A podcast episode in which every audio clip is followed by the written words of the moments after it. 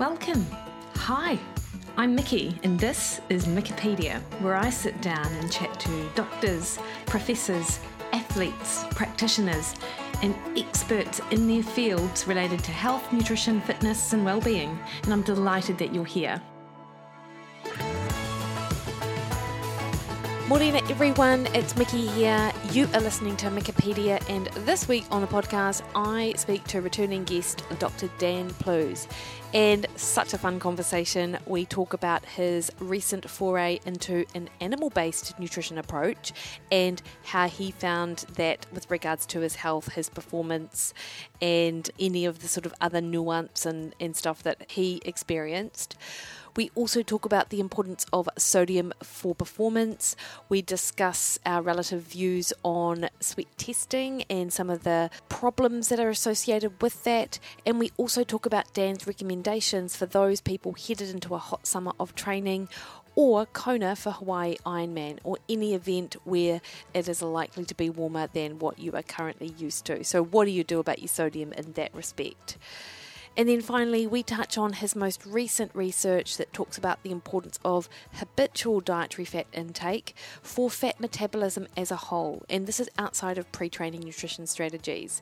So, this is a super interesting uh, paper, very recently published, and new information. So, as always with Dan, it's a fun conversation. Now, for those of you who are unfamiliar with Dan, he is an applied sports scientist, researcher, coach, and competitive triathlete. As an applied sports scientist, Dan has worked closely with athletes who have won more than 25 world and Olympic titles in sports, including rowing, kayaking, and triathlon. Dan was part of Rowing New Zealand's preparations for the, both the 2012 and 2016 Olympic Games as a sports scientist and he was also part of Team New Zealand's effort um, in America's Cup 2021. As a researcher, Dan has a PhD in exercise physiology with a particular interest in heart rate variability and over 30 peer reviewed publications to his name. Dan has coached three professional Ironman triathletes to sub eight hour times, including Terenzo Bozzone, Jan van Berkel, and Tim van Berkel. Most recently, Dan has founded Endure IQ, which is an online learning hub for anyone interested in optimal long course triathlon performance. And Dan can be found over at Endure IQ, www.endureiq.com, and over on Instagram at the Plews, where he's super informative with lots of really helpful tips for health, performance, and longevity. Before we kick into the podcast, though, just like to remind you the best way to support this podcast is to hit like and subscribe on your favourite podcast platform and leave a five star review. That way, the visibility of Mikkipedia increases and more people are able to get the insights shared by some of the experts that I chat to on the show. And I just think that's uh, of benefit for everyone. The other way you can support the podcast peeps is to head over to mikkiwilliden.com where you can subscribe to my recipe portal access for 12 bucks a month. Not much really. You get over 900 recipes regularly updated, access to pick my brain over anything nutrition related or health related access to our members only Facebook page where we run written Q&As and you can get your questions answered there as well or sign up to any number of my plans that I have available on my website for all of those benefits, plus a specific meal plan and shopping list for you. All right, team, please enjoy this conversation that I have with Dr. Dan Plews. Dan, how are you? Good to have you back. Yeah, good, good, good. I feel like, you know, when you get in these close proximity video things and you look at yourself, I feel like I'm like looking older. it's always a, I mean, it's always a bit of a smack in the face, isn't it? It is, and I can confirm you are looking older. Yeah. Too. So, but it's not from the covids, though, is it? No, it's not. No, I'm I'm yet to be. I'm made of sterner stuff, so to, as, as, as it seems. it yeah. seems like it. Like almost everyone has, you know, gone down, or if not that, then the flu, which seems to be so much worse, or some sort of combination of yeah all of those, uh, you know, those things. Yeah. But well, we were. I mean, in this household, we were a very snotty family for a couple. Like, it, was, it seems to be circling for like three or four weeks, really. And mm. um, but yeah, we kind of we kind of got through it. And you know, me and Kate, we were talking about. Um, we were saying, oh, we, we, we never get sick. You know, we tell everything. Then suddenly it's like, oh, we're sick for a month. And then my little girl, then then Bella had the first like vomiting bug on Monday, first time ever. Yeah, little thing. But um, mm. know, we we got through it. We we still good. strong. That's good. That's a little bit like the cricketers, sort of the commentators' curse in cricket when they're like, the commentators are there, they were in the final hours, and they're like, these guys just have to stay in. They just have to stay in. Oh, he's gone. Yeah, yeah, You're like, ah, stop, stop, stop, stop, pretending like you know anything about cricket. I used to spend my entire days sitting down watching Test cricket when I was a teenager. Just loved it. Oh, did you? What a loser. I actually was quite lazy. Like I was a, quite a lazy teenager, so reading cricket really suited me. Yeah, uh, well, well, of course, like you know, my, my brother-in-law is a you know, he played for the Black Caps, right? Professional cricketer. So when I, mm. you know that?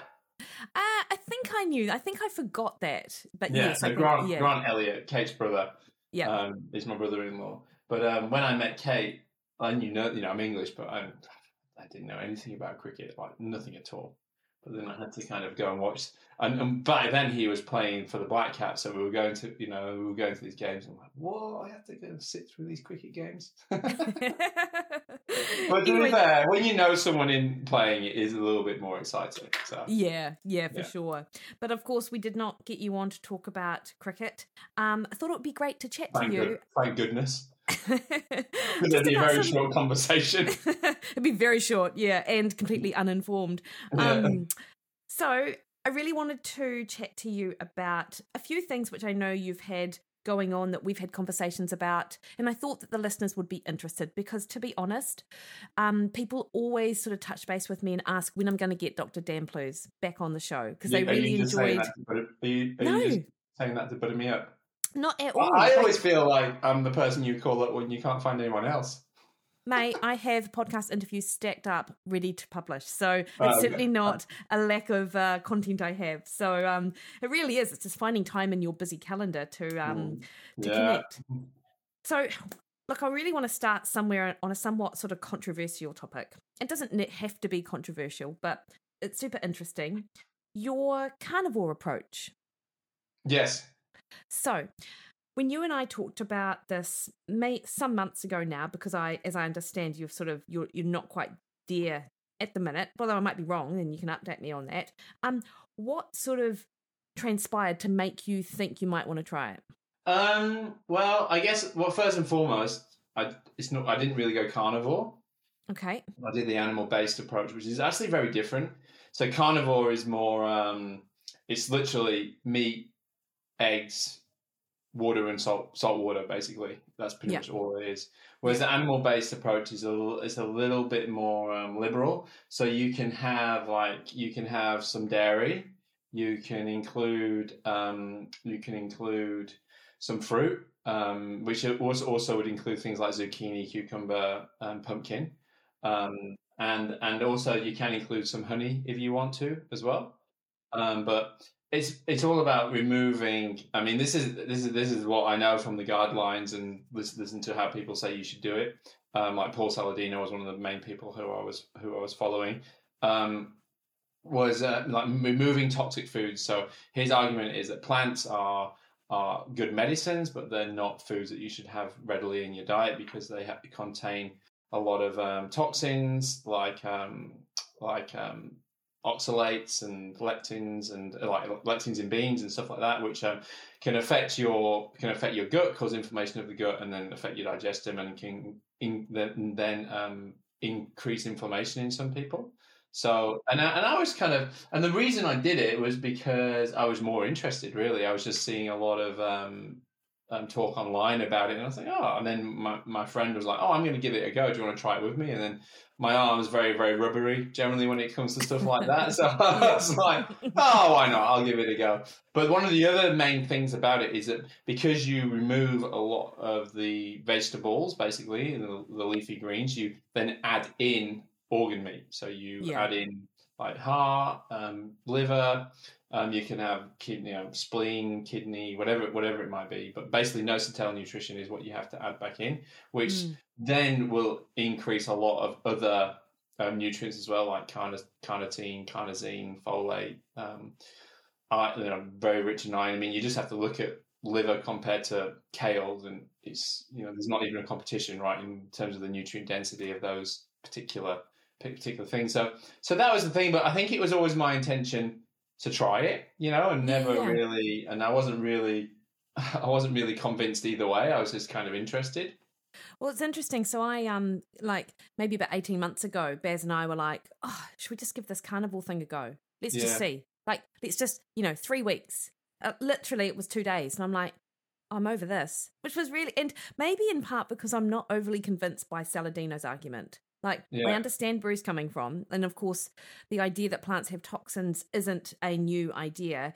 And in fact, that's that's why they're beneficial to include in the diet, right? Because they've got that hormetic response that then upregulates our own anti-inflammatory and um, antioxidant systems. So, but of course, the dose is in the poison. So I suppose his argument is, is well, it sounds like his argument is no dose should be better. But yeah, are so yeah, many exactly phytochemicals in foods, which are so which allow our systems to work much more effectively. I just I was I've never been convinced by his argument. Not that it, that's not to say that it doesn't work for people because I have clients I put on the carnivore approach because they've got the gut inflammation going on and they've got yeah. some autoimmune issues and so it is a you know it's like the gold standard. Well, well, yeah, I mean it definitely. I mean you can't argue. I mean you hear stories right of people where mm. it's really worked amazingly. The thing is, so so I started and I took I took I did some blood tests and um, and I did a DEXA scan,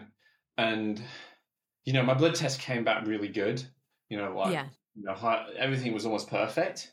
And I'm not not that I'm perfect, but you know it was, they were they were um, you know I couldn't I couldn't have really made them much better. You know they were really really good basically. Um, what about your mate? Did your mate get blood tests done? Yeah, and he was the same. Yeah, so we ah. both were we were both really good, which is a bit you of you guys pain. were both perfect specimens of the human. Yeah, we were both specimens, human form. unfortunately, you know. and then and then we had the DEXA, and you know, body fat was low, visceral fat was low, and so there wasn't much in that either. So well, so they were, you know, you, you when you when you're starting on a good point, eh, you know, I guess if you're starting with high C-reactive protein or IL-6 or some markers of inflammation, right? You're, you're measuring those things and they're they're high then there might be a better point to start. But you know, we I made, we measured I measured C-reactive protein, measured fasting insulin, measured resting blood glucose, measured all the cholesterols, vitamin D. Um, yeah, I mean, and everything was really good. So yeah. Um, so yeah, so then we, so then I went. We started. I started doing doing the diet, and I have to say that I felt really good on it. Like really good, mm, mm, very good. And yeah. interestingly, my heart rate variability imme- immediately went up and stayed up. Oh, wow. Um, very much so. Like, and evident, like, very noticeably. Um, feeling very good. My energy levels were good. Um, and and I actually enjoyed it. And and you know, I, I kind of I was eating raw liver every day, eighty grams. Like 80, 80 grams. Yeah, yeah. It's it's not not it's not like a few spoonfuls, right? In it. Yeah, but, no, um, yeah it's not. I can't say it's something that I enjoy. I enjoyed um, hearts quite. I mean, they're surprisingly nice. Like it's just it's just like a muscle. I mean, the heart is a muscle, right? So basically, muscle meat. If you get your head around it, and and yeah, so that was good. Um, and I was training. My training wasn't affected.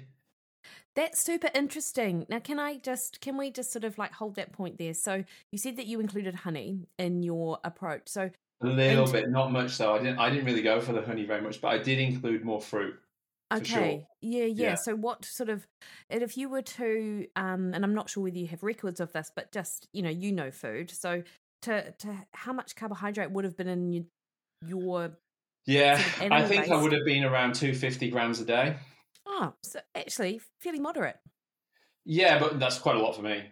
You know, maybe you may, maybe a little bit more.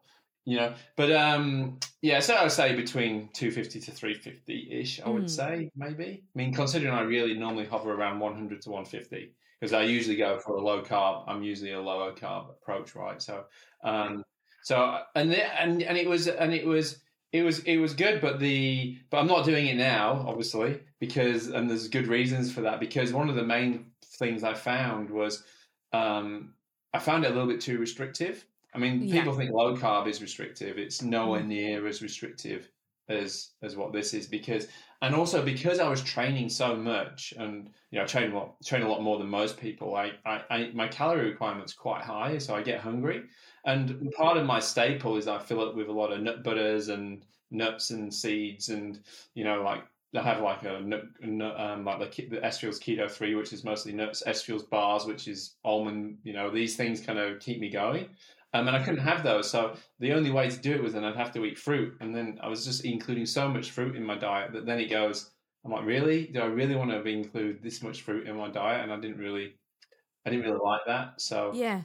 Did you um have a sense of what was going on with your blood sugar? Like, I don't know if you're Yeah, I did. I working. did. Okay. Yeah. I did, yeah. So I wore the Super Sapiens, I wore the continuous blood glucose monitor, and it was, if anything, surprisingly, I would say it was moderately lower than, more lower and a bit more stable than normal. So, Mm.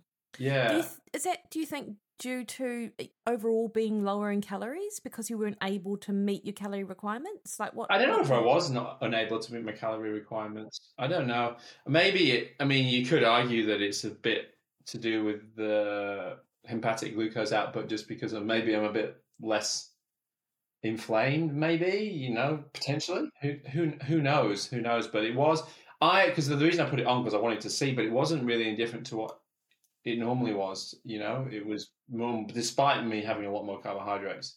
So um, so, so I mean, my, I, I agree with you. Like, I don't think, and, and it sounds like a complete cop out when you say you know, everything in moderation, right? And like plants, I think they're very they they have their benefits in moderation, right? Because of the you know if you think about hormesis and and how that's you know how that how the chemicals can actually have a positive effect, but too much anything is in the dose, right? A little bit is good, but and too much can be harmful. And I do think that most people, you know, go overboard thinking that more is better when it comes to vegetables and specifically leafy greens, like you know, doing your green smoothies and all that kind of nonsense. I think um, one thing that I have done is I'm I'm not do I don't have as I think I I've, since I've come back I don't have as many leafy greens, and I've included. Um, I've continued to include organ meat in my diet, so I'm Nice. continuing to have livers liver pretty much every day. So because because it's it, it's amazing, like you actually really feel like you get an energy boost when you have it. It's a very straight, like it's almost immediate. Um, no, I that is not strange to me because my so I have the same experience, and my friend Ash down in Yeah. Dunedin, and he's he's very much sort of in tune into sort of health and, and well being and holistic stuff, and he says exactly the same thing. Like Yeah. he immediately sparks up when he has liver. It's just so Yeah. nutrient rich. Yeah, but I, and it may be something to do with the folate, the high levels of folate in the liver. You know, because you know it's the you know because high B nine, which is really important for DNA, RNA, um, energy production, methylation. So there might be something that's almost in, in you know some kind of immediate thing that because it's almost instantaneous. You know, like a few minutes later, you feel like you have more energy. Now, interesting. So I've been doing some work with um, a company, First Light, and they're formulating. We're, we're just looking at organ meats and and things like that. And heart, unsurprisingly, is an incredibly rich source of CoQ10. Um, and I wonder, you know, whether you get the same lift when you have heart, or is it actually is it organ meat across the board for you, or is it actually liver? Is the thing? Well, I, I think I notice it most with liver. Yeah. But I do. I mean, I do notice. I do notice it a bit with heart as well. Yeah, yeah. So, so we just um we just had we just bought a beast. We uh, we had a beast that killed from the yeah. So when we just bought like all the insides and the Brilliant. like, Kate bought back this liver, literally massive. yeah, I've It's like a- seen. It's like a backpack. Like you'd think it was a, you know, it is huge, and Yeah. I was like, what the, yeah. And, um, so yeah, I mean, the thing is, it, organ meat is so so cheap, so Isn't cheap. it? Yep, yep, hundred percent. So I was buying it from an organic. So you got to make sure it's organic, high quality, um, which is generally the case always in New Zealand. But anyone who's listened to this from over, overseas, you need you need to make sure Mm. it's very good. So I was getting it from this company called Moorish in New Zealand, which is based in Palmerston North, and they're an organic. And they'd send to the door, so I would just order it. They'd send to the door. Oh, But you could buy like an ox heart. Yeah. And an ox heart is literally the size of my head, which is pretty damn big, Mikki. Don't I know it? head. Don't I know it? I, I thought I'd say it before you get before you got in there. yeah. Um, so, um, but and it's like like thirty five bucks, and it's like a lot of meals in there. yeah, You know? yeah, yeah. And, and I could even give it to the kids; they wouldn't even realize it. It's amazing. It's, it's like it's like steak. So another thing that I got it, got into is I ordered um, a protein a protein shake that you can only get from the US. So I had to send it to my friend in the US. He sent it to me, which is the whole beast, and it's got liver, pancreas, spleen in the protein shake. You wouldn't know it. And the, my kids, two and four, they love this protein shake, and it's such a good way to get good nutrients into your into your kids, right? Yep. I know some vegans who are watching this now think I'm an evil, probably horrible man, but um, you know, it's um, you can, you can easily argue against that very quickly. Yeah, yeah, yeah. But um, yeah, but the uh, yeah, it's, so it's, I mean, there's great great ways to get organ meat in you without really because it's not not for everyone, right? Well, it's not. And, you know, I chat to clients about this all the time because I've got so many of them come to me and they're really low in things like iron, zinc, um, Mm. B12, which of which liver is like an excellent source of as well as um, folate. And and we chat about organ meat and I get them to put it in with mince. So it's that sort of hiding. But equally though, I think that those sort of freeze dried organ supplements Yeah, yeah, yeah, yeah. They're great. They're Mm. absolutely great. Oh yeah, those homegrown primal. Yeah, yeah, yeah. Yeah, so I've um I've I've bought a lot of those, so you can get like so I was because I was taking like the man it's called the man booster, which had which has testicle in there as well. I, I didn't really I didn't really fancy eating the raw testicle to be honest. It was kind of uh, I was drawing the line on that one. Yeah, Um, yeah, yeah. But yeah, um, homegrown primal like they're such a good company out of Christchurch, and Yeah. yeah, Thrive 10 10 percent discount for you. Oh, amazing. Thank you.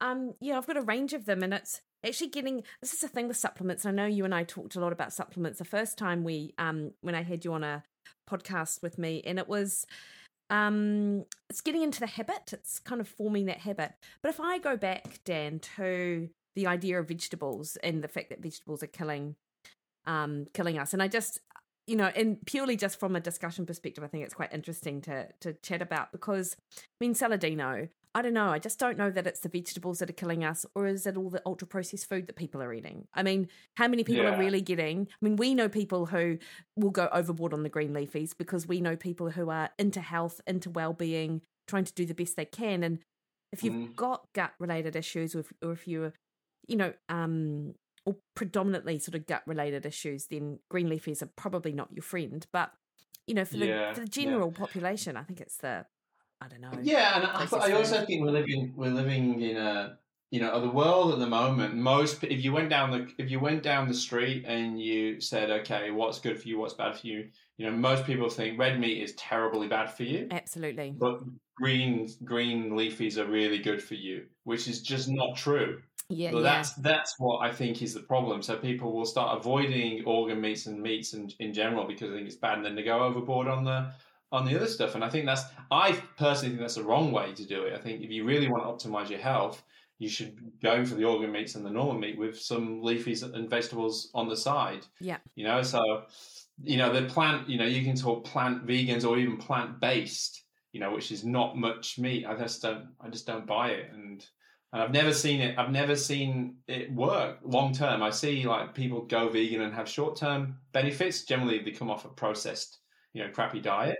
But long term, they just end up weak and, you know, yeah. Yeah, I in fact one of my yeah one of my interviews this week I did with a, a woman Sarah Tanner who is previously vegan, has a business in and around the plant based approach, recipe books, um, used to own a cafe, now sort of sells products, and she's just recently sort of been really transparent and said, Hey, I'm now eating animal products because actually my health was really suffering after six years on a vegan approach. So no, I I completely agree with you. And yeah.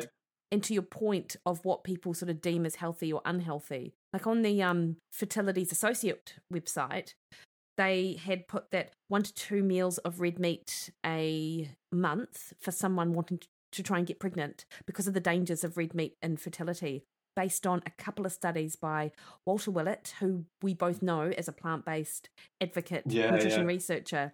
It's just crazy. Like my and they're all and they're, and as you know, they're all they're all um, causational, right? Every single one of them. Every single study is just if, if it proves that eating red meat is bad and it's all causational because because those people are having it, you know, they're having red meat, but they're having it in a burger and it's crappy processed meat, mm. you know, and um, yeah, it's, it's it's it's obvious. You've you've never seen an experimental controls um, study. No. That proves it. No. Right? And that's the one you need, and it's never been done. So. And um, and you know, I am a massive fan of fruit and veg. Veg more than fruit. I love fruit. I love apples, but um, I tend to eat more veg. Not a crapple though, do you? No, far out. No, not a crapple. I, I, I do love an apple. I love a I love so the best thing that I have to say about the carnivore, well, the animal based approach, was I started eating bananas again. Mm. I love a banana. Mate. You just can't beat a banana. No, you it's really so... can't. So, on that mm. vein, then, has your diet, um, have you incorporated a little bit more of fruit sort of moving forward, Dan, or have they sort of been cut out now you're back to no, I'm still I'm, I'm I am still divulging in a banana every now and again, but that's because you know they're in the house and the kids like to eat them, so I have to. But apart from that, like mm, I'm pretty I'm pretty much back to how I was before, yeah, really. Yeah. But well, with the with the with the inclusion of raw, the with raw liver every day and some organ meats because the the best thing is now like it, I was I found it really hard to eat raw liver, mm. um, but now it, I can do it quite easily. I don't enjoy it, but it doesn't bother me. Yeah. and it's it's just it's a very and I think it's a very good skill to have because you it's how do you cook it every day? It's a pain in the backside to cook every day, and how what you're going to include it in your food. So you just I, I just take it every you know with lunchtime, and then that's that. Yeah. You know, and, yeah, so nice. I um, and for those people who are wanting to try a little bit of that stuff, then I would suggest. Um, I like pate. I mean, most people like pate. Oh, actually, that's not true. It's probably a 50-50 split. But equally, like it's feel like you could make pate out of your liver. That would be a delicious way to incorporate it, or just incorporate it with like your mince Like that's so easy. Yeah, yeah, yeah, because you can make it into the mince. And, mm. I mean, I've even known people to incorporate it into bolognese.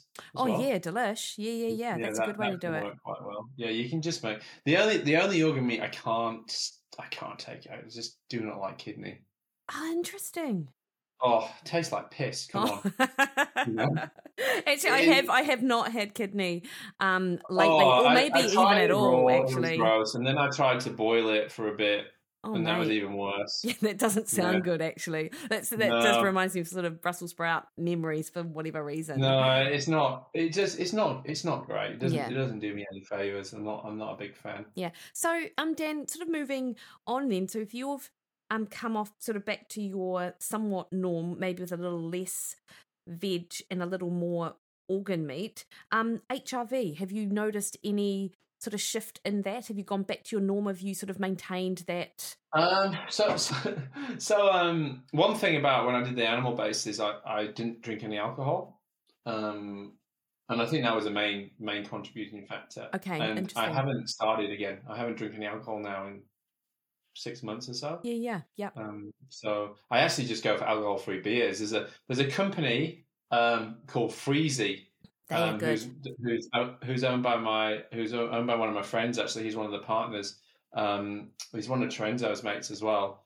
Um, so yeah, I just order from him, and he brings you know he just brings the alcohol free beers, and I still enjoy the alcohol free beer. Um, I think so. I've continued to do that, but yeah, my my HRV it's it's um it did go up for that long period of time there, but then it kind of did come back down, and now it's then I got sick and it came down even more, but now it's kind of just normal again. I wouldn't say it's high; it's just kind of what it was before. Yeah, yeah, yeah. Cool. Yeah. Um, but yeah. So Dan, on to my next favorite topic: sodium. Yes. You wrote a you wrote a bit of a piece about this not long ago, hey? Yeah, I did. And you know, much as you described sort of how red meat has been villainized, um, and continues to be, even though I feel like there's more, you know, the more sort of health professionals that are out there um, um, talking about it, um, eating it, you know, showing that you're not going to die because you eat it. Um, I'd say the same is absolutely said for sodium. So, um, I wrote a piece about it, how it's often sort of the thing that we think about with regards to hypertension, high blood pressure, but actually, unless you are salt sensitive, then sort of making changes, particularly if you are a healthy individual who doesn't have high blood pressure, then actually not getting enough salt could be more of an issue than having too much salt. So, um, what are your thoughts? Because I mean, because you had did you have Rick Johnson on your podcast? Yeah, did. did. Yeah, yeah, yeah. Because he, because he, I mean, my understanding now, having listened, I mean, listened to him, is that, that it's the combination of salt and fructose that's the real issue when it comes to hypertension. Yeah. So salt will make an acute change, but the combination of fructose and salt can make a, a chronic change.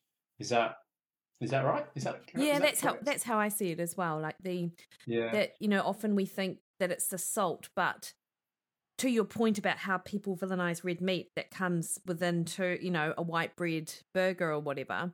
Mm. Same could be said for salt being part of processed food that also comes along with high fructose corn syrup or sucrose that has that component of fructose that then sports drinks. Yeah, sports drinks that then can create like a bit of a a bit of an issue. But of course, with athletes, you're an athlete.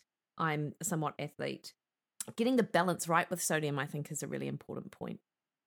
Yeah, yeah. I mean, it's an interesting topic because I think it's totally. Um, I think it's people think about it too. I think athletes are too obsessed with electrolytes and sodiums. Okay. And sodium, and like you know, they, you know, the amount of questions that I would get about how much sodium should I be taking an hour, you know, when you when I'm when I'm racing or when I'm training. And like, I just, I think it's, I mean, you say it's been vilified on one side, but I also think it's been overhyped on from the sports setting, like massively overhyped to how important it is because I just do not think it is. It's important, but it's not important to the fact where you have to know your individual sweat sodium levels and be and be taking in sodium at the at a specific individualized rate. You know, um, so my, my, stance is that I think you know sodium should not be avoided, and I when my athletes that I coach and work with, they you know you should definitely salt your foods. You know, be mindful of sodium. Take take an LM, you know, the element um, sodium drink. Take it, um, have it in your sports drinks and whatnot, and it, it'll have some have some benefits. You know, it'll help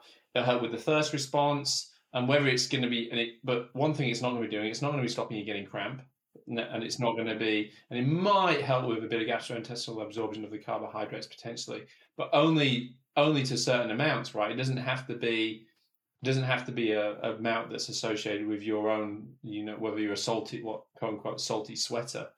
So, um, so that's how that's my my stance. I think sweat testing is just a total bit of a waste of time.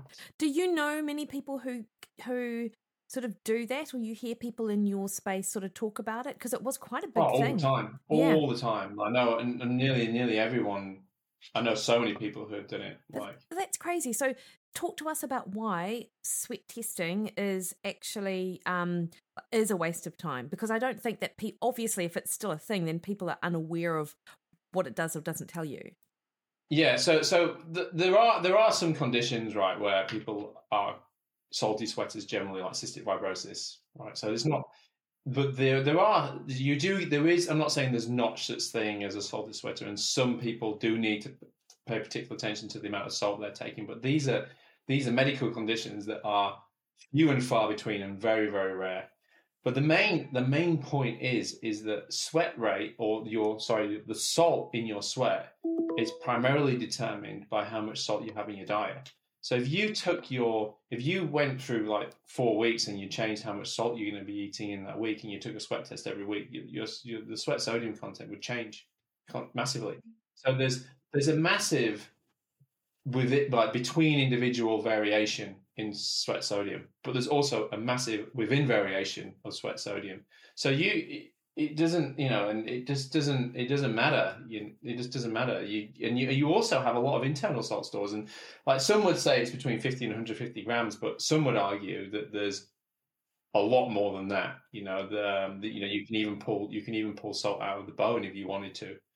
Um, so so that's that, that's what I um, that's why I think it's a, a waste of time. And even if you could measure your sweat sodium, it changes on how much you're sweating. So that changes with how much what the climate is, and that changes with the intensity. It's just so so varied. And then to drinking a sports drink that's matching your requirements, you just you're more likely and to, to run the risk of taking too much sodium, increasing your thirst response, and then drinking too much, and then becoming overhydrated, and then running a slow marathon. Yeah. You know, the, one of the reasons that we have salt in our sweat is to help with the thirst response, right? We remove salt from as we sweat, and it reduces the it somewhat reduces the serum osmolarity and it delays the first response and that's an evolutionary evolutionary advantage that we is a good thing yeah um so you take if you take too much salt you just get overly thirsty and you'll drink more than you need to yeah um yeah that's so interesting. So like that's the intra variation intra individual variation. So the variation that i might have if i go five times and change you know my diet yeah. on each of the day um, that's one point. But of course what you say about the conditions like a lot of these sweat tests that as i understand it are done in a lab under a similar condition which might be quite temperate or it might be quite cold. It, you might not have the wind. You don't have you know other factors that contribute to um, how much you sweat. Nerves, I reckon. Like if you're nervous, you're probably going to sweat a bit and more. A major, and and a major one is duration. So Yeah. if you if you exercise over the course of an Ironman, like your sweat rate is not the same. Your your sweat rate will be much less at the back end than it is at the front end. You, your sweat rate reduces over time. Yeah, So again, it's another thing you have to consider with the with with the, in the whole that whole cascade. I mean, there's a guy called um, a, a researcher called Marty Hoffman who's done a lot in sodium, and you know, and he showed that he did um, a great study that was. Uh, I think it was in ultra runnings, and I think it was in Tarawera, Tarawera Ultra here, yes. and basically, and he showed that the, those who took more sodium ran slower yeah, interesting. because they drank more and they didn't lose any body weight. Yeah, yeah, I don't when we sweat, which is quite counterintuitive, when we when we sweat, the so the the the salt in the blood goes up, doesn't go down. mm, It goes up because because you know because of the osmosis and the osmolarity of the blood versus what, what's coming out in the sweat, right? yeah, so yeah, and another really good point and um, is that there's been so many studies that have been done that look at serum osmolarity, so the amount of salt in your blood after different ultra endurance events. So, um, so you know, after Ironman, after ultra runs, after marathons, and the sweat sodium, and sorry, the serum osmolarity, so the amount of so- sodium in your blood is the same, regardless of. It always stays the same yeah, regardless of how much sodium you take, regardless of how long the event is, because you you hold it in such a tight regulated form. So if it's if it's really that important and it's really varying that much, um, then why why why don't we see some differences, which we we just don't? yeah, yeah. That's that's so interesting. Now, what about Kona in hot environments? And I really want to pick your brain on this because I always feel so um I, I feel so stumped when someone's like, So what shall I do about my sodium and electrolytes in Kona? Because I just haven't seen any great literature to say that in a really temperate environment that your um, sodium levels increase or your um, I don't know, dry for thirst increases obviously, but what is your understanding on that, Dan? Yeah, well, there, there's some there's some really good studies actually that have looked at thermoregulatory, like core temperature and other thermoregulatory markers and, and sodium to see if you know it affects it helps you maintain your core temperature and and uh, and whatnot. And it, it, there's no, it doesn't it doesn't it doesn't do any of those things. So it does, it's not going to mean, mean mean you stay cooler. The only benefit it might help you drink a little bit more Yeah. right so so i'm not i'm not saying i think you want sodium available to you have it in your drinks and whatnot but you don't need to increase just because it's hot you know it just you don't need to increase it just have it readily available Okay. and then you know, because it's not it, it's been shown that it doesn't make any difference to the thermoregulation makes zero difference so it's not really i mean when i did Kona, I, people ask me all the time like what did you what, what was your sodium um, you know, what did you do for your sodium intake during the race? And I, I have no clue because I didn't I couldn't even tell you. I didn't pay attention to it. I couldn't even give you any idea. I didn't even know how much was in my sports drink. Yeah. And I have, you know, athletes swear by the salt pills that they might take every half hour. And, and what I generally say to them is, hey, if that's what you normally do, then just keep doing what you normally do, you know, because there's in part, you know, and I don't know how you feel about this, but so much of what goes on on race day is as much psychological as it is sort of, mm. you know, training like that. If someone's got a, a, routine that's really worked for them, I don't necessarily love um, sort of switching it up for them. Yeah, there is a bit of that, of course, but I do think um, the sodium will. Um, I mean, those salt pills will just make you very, very thirsty, and then you'll end up drinking more.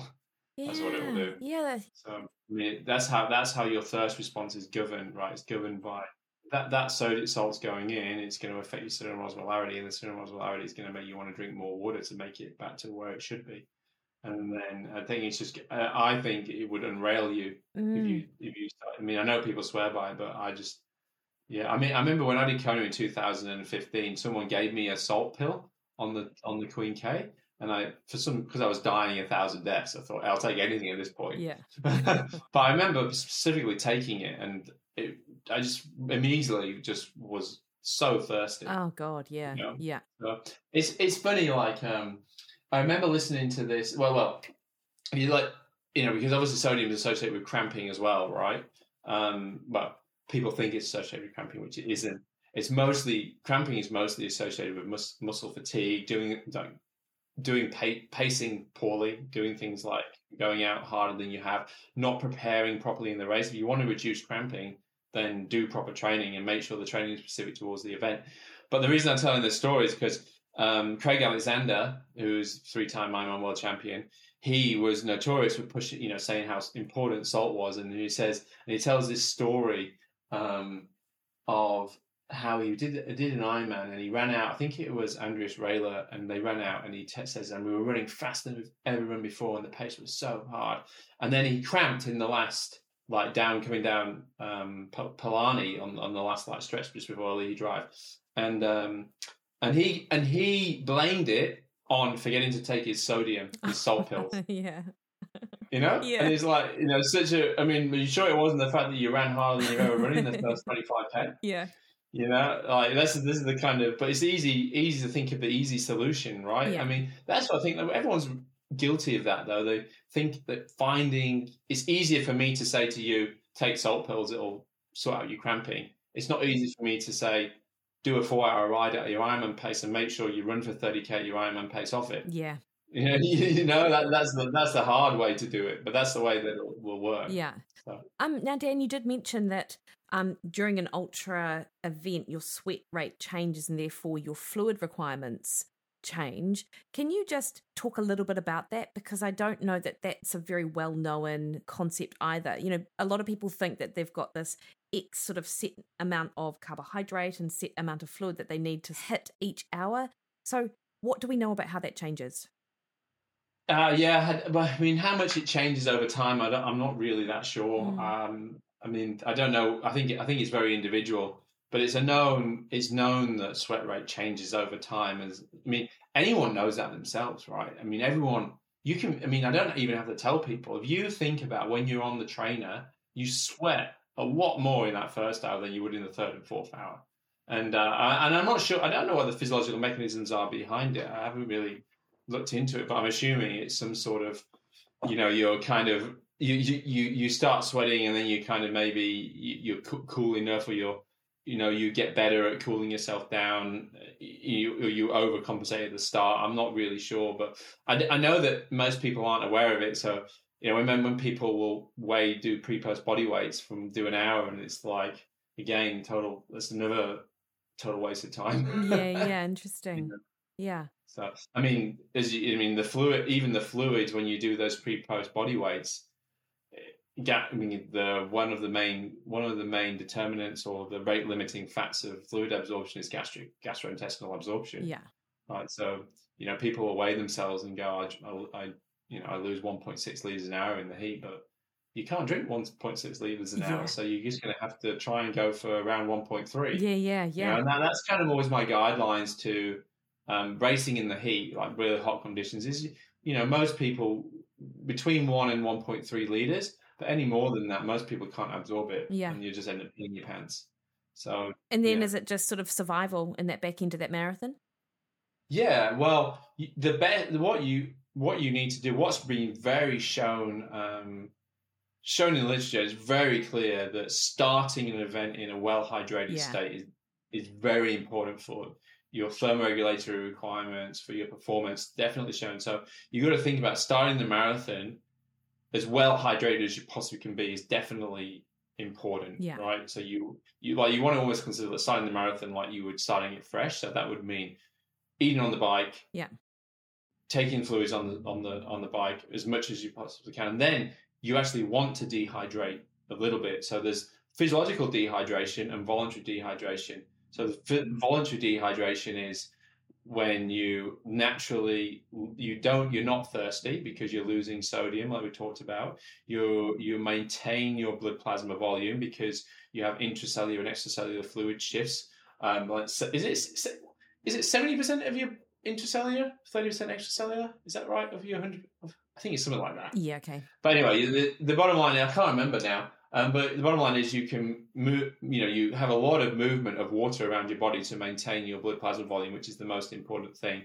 Um, so, but you you want to lose weight during the, the marathon because you actually end up running a bit quicker. And, it's, and again, it's shown time and time again, running marathons is a very strong correlation between those who ru- lose the most weight during the marathon and they um, and those who um, run faster. So during an Ironman, you want to you want to try and maintain as best you can to start that marathon um, as as well hydrated and as well topped up on carbohydrates as you possibly can. And then you want to kind of lose a little bit, right? Yeah. Um, I mean, in a in a in a temperate or a cold climate, it's not as important, right? Because you won't be losing as much fluid. You don't probably have to you probably drink to thirst a little bit more. I think that would be like racing in New Zealand, Taupo Ironman, drink to thirst. I think that's a very good um, guideline. But anything hot, you need to be a little bit more cognizant on the bike specifically. Yeah, that's really great advice actually, because I feel like a lot of people panic about their strategy in such a long event because, of course, they don't want to bonk, you know, last minute. But of course, part of that bonking could well be their fat adaptation, you know, strategies. Yeah, yeah. Well, yeah. you know, earlier than than in the event, but that's definitely given some people something to think about. Now, hey, slight tangent. So there was a Human OS article that came through my email talking about lactate and its ability to suppress appetite. Are you aware of that literature? What's human OS? It's a great question. It is It is. It's a um. It's sort of like a website set up by this guy. And gosh, I, what is his name? His name's Dan or Danny, and it sort of looks at sleep and it looks at health, and it's it was quite big in that sort of health space. Maybe I was much more aware of it like four or five years ago, but now there are other sort of places like Levels and Supersapiens who sort of have trumped on the health aspect, but they do articles Yeah, on health. okay. So there's research, um, and the most recent research study was looking at rodents, and then they, there have been clinical trials, not clinical trials, have been human trials as well, showing that a 20 to 30 second bout of activity that pushes lactate from one to two to like up to 20 can suppress appetite in that next meal when you eat around 70 minutes after that sort of exercise. okay. So so the sort of the premise of the article was, hey, can this be used as an appetite suppressing agent? And then that was obviously a rodent study and it was done over 10 days. And across that 10 days, there was a reduction in body weight as well as leptin. No, I'm sorry, as well as ghrelin. So ghrelin is an is a hormone responsible for for hunger.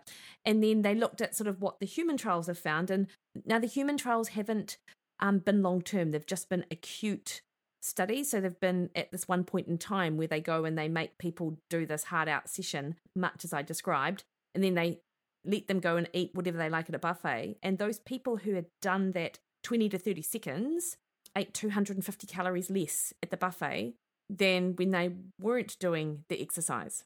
250 calories. That's, that's a starter. well, it is, it is a starter, but let's say let's say that you were working with someone and they wanted to improve their body composition, and as a strategy, as part, so maybe they're a hungry person, so you're working with them and they really struggle to con- regulate their appetite. for a range of reasons, even if you give them all of the gold standard things to do to help make you feel satisfied and they're still not satisfied, um, not a bad sort of hack to add in across the mean, week, right? Makes, I mean, I mean, so firstly, like just from being around a lot of athletes and anecdotally, you see it all the time, right? If, after a very high intensity workout, people don't really feel like eating after a high lactate. Yeah. Um, but uh, but I my I would uh, wonder about how high it actually has to be because I don't think two millimoles would be enough. Right? It twenty. Be, yeah, yeah. Twenty is crazy high. And well, yeah. And you know what? Most most most people won't be able to get to twenty. That's interesting. I'd really be interested to know because I'm pretty sure that the the the rate that they got these little rodents at, and maybe even the human trials, will send you the the research I, I, article. I don't. I mean, twenty is a very high number for a lactate. You you mean you only expect? You mean you have to be very glycolytic, so have a very strong anaerobic energy system to get to that. I mean, you or me, no chance. Absolutely no chance of us getting anywhere near it. So now, finally, Dan, can I ask you about your research study, which we were chatting about on text last week, that you thought um, I'd be interested in, and you were right? Yeah, yeah. Actually, it was literally just accepted yesterday in SportsMed.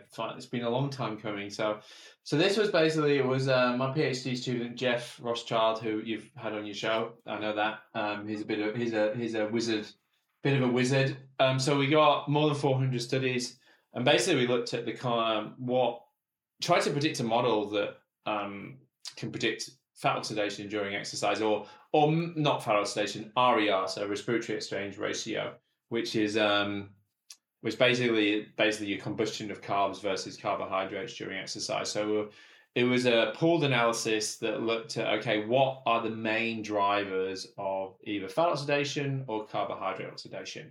Mm-hmm. So particularly with these models, you can you know this kind of machine learning machine learning models and different types of models you can build lots of different models to see how easily you can predict it based on a number of factors so, for example, you might have in duration of exercise whether the person had carbohydrate during exercise, what was their muscle glycogen content, um, what's the fat in their diet, um, how what's their VO2 max, what's their gender, what's their age. You know, you put all these things into one model, and it, will be like, okay, with with that, it means that their you know the RER is 0.7, right? So 0.7 for an RER would be 100% fat.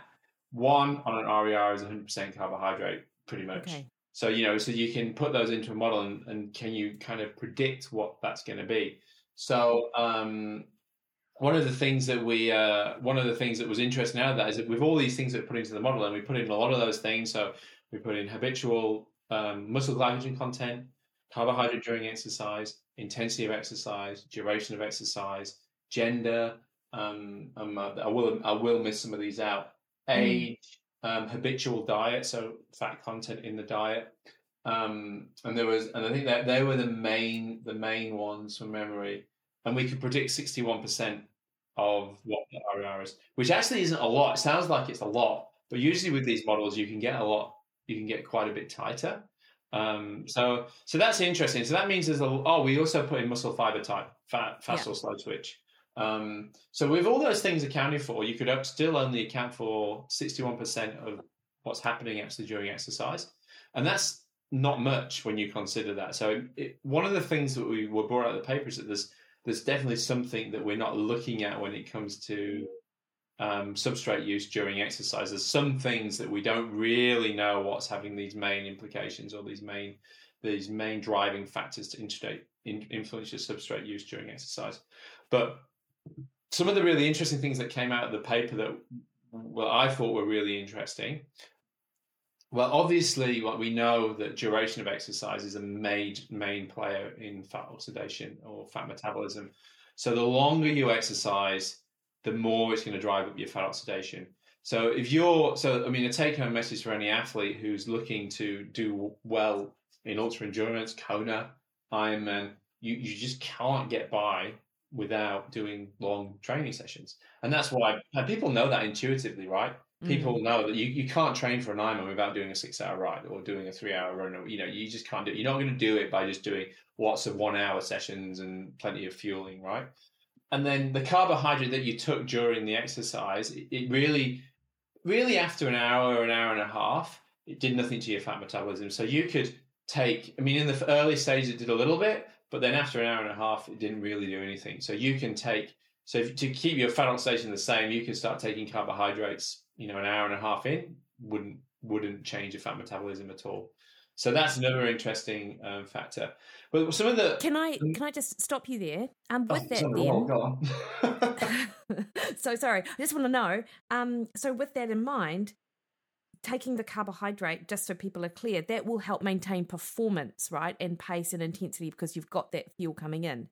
Am yeah, right? yeah. But de- depending on how hard you're going, yeah, not. I mean, if you're just going on an easy, easy, steady ride, then probably not. You know. Yeah. But if you're doing something that's a little bit more high end, you know, closer to like you know half uh, for triathletes who are listening, like seventy point three. 80% of your threshold kind of stuff, you know, 80 to 90%, then yeah, that will definitely maintain. Yeah, for sure. But it, again, it's all individual, right? Depends on what your fat metabolism is generally and all, all that kind of thing. So yeah, it would for sure. Yeah, awesome. Sorry, go on. um, and now I forgot where I was. No, the um, and the, but one of the main interesting factors that I thought came out of it was um, when it came to fat metabolism, it seemed like um, habitual fat in your diet was more important than low carbohydrate. So so the having a having a lot of fat in your diet or a high fat diet was very good for your fat metabolism, um, more so than just low carbohydrate. So yeah, I mean, I think it's it's interesting, right? Because then you go, well, you can't have really high carbohydrates and high fat, otherwise you'll end up the size of a balloon, right? So that, but we always go either high fat and low carb because we have to balance, right? But it does show that having more fat in your diets helps with your fat metabolism. And the reason being is because of um, most likely because it upregulates a lot of enzymes that are important with fat metabolism. So something like CD36, for example, is an enzyme that's really important to bring fat fatty acids into the into the cell, into the muscle cell. Um, you know, upregulated massively on a on a higher fat diet. So we we actually tested this in one of one of my PhD students. He tested CD36, and mine specifically, someone who's got a high fat metabolism on a high fat diet, was way higher than anyone else's, like oh, significantly higher. Um, so that's one thing. There's other there's other enzymes as well that are associated. So that's probably the main reason why. Um, but then also another thing was muscle glycogen content is more is very important as well. So starting with a low muscle glycogen content will mean that you will then do that exercise with higher fat metabolism as well. So you think about what that means, right? So this and this changed my way of thinking is that now it doesn't necessarily mean that you need to be fasted to have a high fat metabolism you mm. could get away with doing some training the day before, having a low carbohydrate meal, waking up that morning, having some carbohydrates close to when you're exercising, which will boost your blood glucose and it won't boost your muscle glycogen. And you could still have, I mean, that's to be proven, but that's the way I'm thinking about it. It could still promote your um, fat oxidation during. So, Are you just justifying that banana? Is this what you're doing? Yeah, I can't do it though. I tell you what, that's one thing that uh, that's one thing that I was really struggling with, Mikki, when I was on. I couldn't find good foods to eat before I'd exercise because I hate having carbs before I exercise. It makes me yeah, yeah. It makes me feel really wushy. So I would yeah. my my go to. I get I train in the morning. I try and get all my training done first thing. So you know, I'm, I'm done, and then I'll just work the rest of the day. So I, I literally I'll stack it often. I'll swim, bike, run, boom, boom, boom, like yeah. really quick, so I can but I, will always have a coffee. Yeah. So my go-to is I have a coffee with collagen, a tablespoon of exogenous ketones, mm-hmm. and a um, S Fuels bar. And that's done. But, an S Fuels bar is only 180 grams, but it's also, yeah, yeah. You mean 180 calories? Yeah, oh, sorry, 180 calories. Yeah, um, but then I'm I'm good to go on anything. Then I can do like you know I might have some stuff during like some S Fuels train or some prime in my body. Um, no, that's great, Dan. So, so really, the the the sort of take homes that we know, of which only sixty percent is explained. So there's a whole sort of forty percent um, that we're not really sure. Yeah, and one yeah. other thing was slow twitch. Slow twitch. People who are more slow twitch muscle fibers would generally have higher fat, higher, lower RER, higher fat oxidation, and which is also I mean, that's that's a given, right? I think we, yeah. we would have known that. Like slow twitch muscle fibers more oxidative, more mitochondria. Mitochondria is very important for beta oxidation and fat metabolism. So it was, it's to be expected, really. But that's another thing that was um, that was that came out of it. So so you and me, slow twitch monsters. well, fact, with, with, your with your running cadence, you'll you'll probably be doing fat metabolism for days. I'll be out there for hours. I'm so perfectly set up for a 250 miler, right? um, well, well, that is interesting because you know I was when you sent me the text, I was just editing another PhD's thesis, um, which their study showed the same thing that it was the diet that carbohydrate prior to exercise didn't suppress fat oxidation if the muscle glyc when the muscle glycogen content was low. Yeah, and there so, you go. There you yeah, go. So it's yeah. really good, right? Because I think, like, for a long time now, I, I mean, I was I was I did a lot, quite a lot of fasted training in the past, but I don't really do it anymore. And and I um you know maybe I, I kind of intuitively knew something, but I mean when I say fasted, I, I have an S Fuels bar which is zero carbs and 180 calories, right? So it's not like it's much, but it's something. And even yeah. and even like and the main reason I made the shift was because Jeff and I in his PhD studies we did that study that looked at fat metabolism during exercise when you had carbohydrates. Um, carbohydrates fasted or protein. And when you had protein there was pretty much the same as being fasted anyway. So yeah. you know so i think and i think it's important for athletes it's a good way to do it. You can have you can get you know and we talk you know think about energy availability. Now for athletes if you really want to think about your fat metabolism and you're not keen on going for a low carb approach a good approach is just to have a low carbohydrate meal and then have pure protein in the morning. And then you're getting the best of both worlds because you'll get you some energy um, from from the protein, and then you can do your exercise as well. But I will say with the caveat is that we we just don't know, and it's not really been proven if you know these small and I, you know these small acute changes that we make during exercise have chronic changes long term to our fat metabolism. We don't really know, but it, it begs. I mean, the law of the principles of training and the principle of specificity and the law of adaptation um, was it set the specific adaptation for induced demands, right? Yeah. SAID principle, it has to be there has to be something in it. If you do things that upregulate your fat metabolism during training, I just would I have to you know I'd be bet I would bet bet my bottom dollar that it will have long term implications or you know um, improve your fat metabolism. Totally, and of course, when you improve your fat metabolism, you just go further for longer like you're able to. You're not. You're definitely um, less likely to sort of bonk. Yeah. Um. Well, that is awesome. And what I'll do, and I don't know that it'll be out by the time that we publish this, but if it is, I'll pop a link to the paper. Yeah. In, the in the in it the should be out because it's. It, I think it's um very very close to being to being out. So that is awesome. Um, yeah. Great, Dan. And uh, so finally, anything else? Anything else you want to finish up on?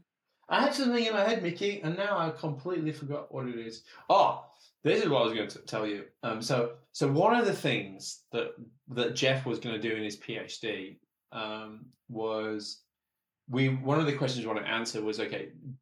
When you um, what you eat just before exercise, how does that affect your training adaptation? So, if you eat carbohydrates before, if you eat um, protein before, if you eat um, you're fasted before, how does that affect you long term? So, the study was basically you had it was a thing it was a three week training intervention, pre time trials and some performance tests, and then you did training. And before key sessions, you would either have protein or you would have carbohydrates or you would do it fasted. Then we did a post test. Problem with COVID locked everything down, so we had not many subjects come through. But the first few subjects that completed was damning for carbohydrates before exercise. Like, Interesting. Yeah, really blunted some adaptations, whereas the other the other two proteins and fasted were getting much much better.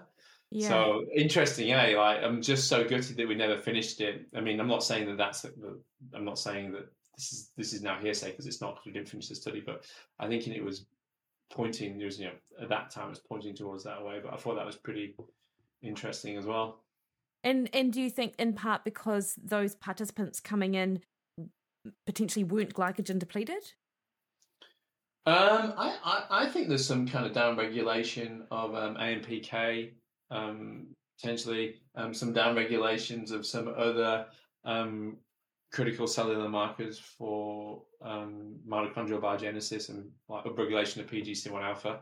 I think I think that's what it is, and that's been you know. You know, so there have been some studies that show that lower muscle glycogen availability regulates AMPK, for example. Um, so there's, I think it's more along those lines that there might be something going on with some blunting adaptations for, which is why, which is why people do a lot. You know, like the there's a lot of literature whereas the sleep low, sleep low stuff because it being glycogen depleted and training in a glycogen depleted state does upregulate some of the cellular signals for training adaptation. So I think there might be something a little bit more in that than than anything else. Yeah. Oh, awesome, Dan. Um, so for you for the next six months, what can we expect? Um, just well, I'm just going to focus on, focus on Endure IQ, getting that up and up and rolling. Um, so our squad's going um, pretty strong. Um, hopefully we might look, launch a few new courses along the way, and um, yes. yeah, and uh, and yeah, and apart from that, um, yeah, just um, just keeping on working with my pros. Really, I've got I've got quite a good like stack of pros now. So I've got Javier Gomez, Jan van Berkel, Chelsea Sodaro, Pablo Dapena, and they're all you know they require a lot of work. And you know I think you know my two main things that I enjoy most is my PhD students and my research and my working with my pros, and I really enjoy enjoy that stuff. So that's um, that's a lot of my focus. Um, yeah, we've got a new awesome. PhD student starting who's looking at like machine learning and athlete readiness, which oh, is a pretty yeah, really, really cool one, and he's he's he's awesome. And so he's from India, and he's coming just finally. Hopefully, he's going to get into the country. So um, hopefully, he'll be here soon. That sounds great, Dan. Well, we will put links to Endure IQ, to your uh, paper, to that um, human OS paper, and I'll fire that through to you. Not a paper, that article on that lactate yeah. thing to get your sort of view. That's sort of interesting. And of course, um, to your Instagram, which you always get great some great tips. Great. Yeah, the gram, um, and also with the with Endure IQ at our training squad. So if anyone is a triathlete and they want to join our community of endurons, as I like to call them, endure I like that. enduron. You know, it's, it's, it's catchy, isn't it? Hey, I love it. So if you want to join the community, we have weekly webinars. Once a month, we have an endurance by science session where we, you know, we talked about durability last week. Sometimes we'll go over a racing. We talk about high intensity interval training or whatever it might be. Um, yeah, check it out because we got a promo of two weeks for free at the moment. Amazing. Mm. That's awesome, Dan. Thank you. Um, enjoy your rest of your long weekend and catch you soon. Yeah, thanks, Mikki. Bye bye.